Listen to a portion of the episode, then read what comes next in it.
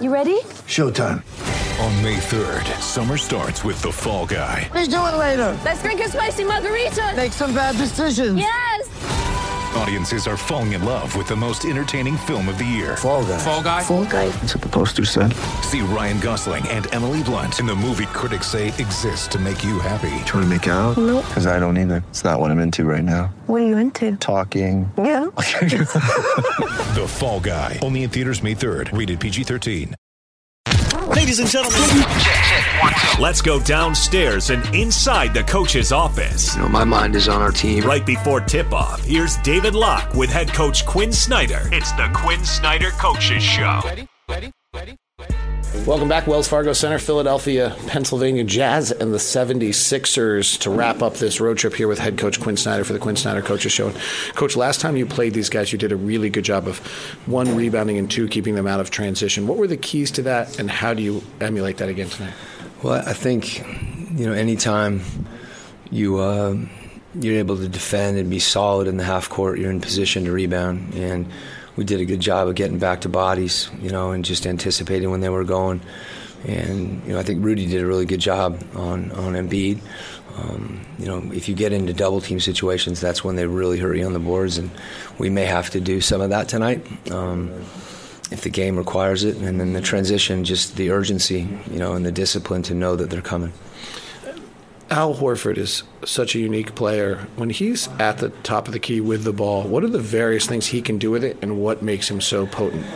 Well, I think it starts with his ability to knock down that shot, and then he's excellent at driving closeouts. So that when you come out to close out on him and take away his three, or to contest it even, um, he's he's very good at attacking that closeout. And um, you know, with his size, he covers a lot of ground, and he can finish at the rim. So it's you know anybody that can shoot um, that way and, that that well, and can also put the ball on the floor is is a tough cover. Watching them play, I apologize if my observation is not right, but it looks to me like they use their size by being willing to gamble and overplay things, knowing they have so much size behind them at all times. What is the key offensively to taking care of the basketball when a team plays like that? Well, I think Simmons in particular, um, you know, because as you said, they have Embiid back there, but really they have rim protection like three positions. So it's um, you have to be really, really precise. Um, you know, when you're passing the ball, you have to use use pass fakes. You know, you have to. Um, you, you, you can't float passes. They have to be crisp and accurate because the windows that you have to pass through are smaller because of their size. Big picture thing for a second. You've won as many games as any team in the league that has been within five points within the final five minutes. What has Mike Conley brought to you in those circumstances as the point guard?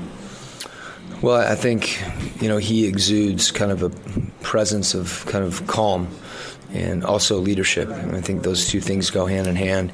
And we've been able to get the ball to, I think, the right guy. That doesn't always. Um, there can be a different right guy. And it could be Mike, um, but we've been able to um, manufacture situations that where our guys have a chance to be successful, and, and Mike's the one that's out there um, orchestrating that. Coach, thank you very much. Thanks a lot. That's head coach Quin Snyder. Let's go over to Philadelphia's side of things and hear from Brett Brown. Is there any concern on your end uh, on the volume there? I know obviously you have a lot of guys who like to play down there, but you guys are pretty far ahead of Yeah. basically the entire league in, in terms of how much you're down there, and you know how basketball has changed. Y- Yeah, no, I get, I get the whole thing, and your question is fair. And so, what I would ask, and not to be a smart ass, but what I would ask you is like, when you look at the team, who are we? Like when you say, who are the people that, oh, he's a really good isolation live ball guy, or you say he, he's a really good pick and roll player, or look at the abundance of guys they can have flying off pin downs like JJ. Like you, you start trying to shape the team according to the strengths of the team, and, and I believe I see the world correctly. Um, and so it ends up you get Tobias with a th- three man, you get Al with Bogdanovich, you got Joel Embiid as Joel Embiid, you got Ben Simmons as six ten point guard. There's probably got somebody smaller on him, and so you know, mightn't you get tricked because it's it's now 2000 and almost 20, and you better find ways to hunt threes, and it's deeper than like a long two bully ball thing. There is some truth to that, but you just can't make stuff up and click your heels and change your team, and so that's my answer. Is, some of the uh, learning curve that you guys have with that stuff, with the various spacing and trying to make, make different things work, the fact that there is a lot less posting up than there used to be, and guys, well, you have guys that are comfortable playing in the post, that's not something that guys typically do now, as I mean- opposed to say 10 or 15 or 20 years ago? Like I- I'm seeing sort of the circle of life before my eyes. I, I had I was with Tim Duncan for 12 years, Right. and you know the days of post double teams have eroded. Some of it is because well, the biggest reason is because there aren't really many post players. Right. One, and then two, you pile on to analytics.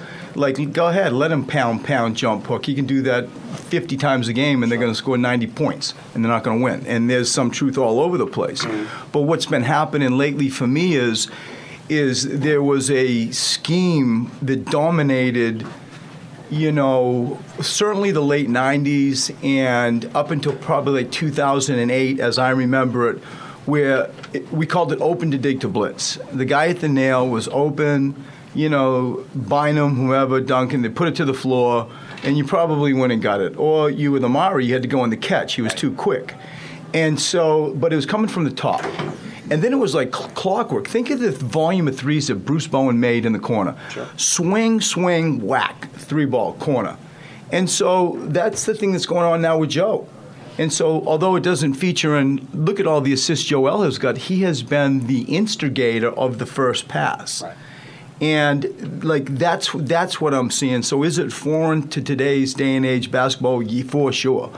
And, and I think like, you know, you're seeing some different things of, of how to coach, a, you know, coach and prepare your team. That fortunately for me, like you talk about a good tutorial. I had a decade plus with arguably the greatest forward to ever play the game.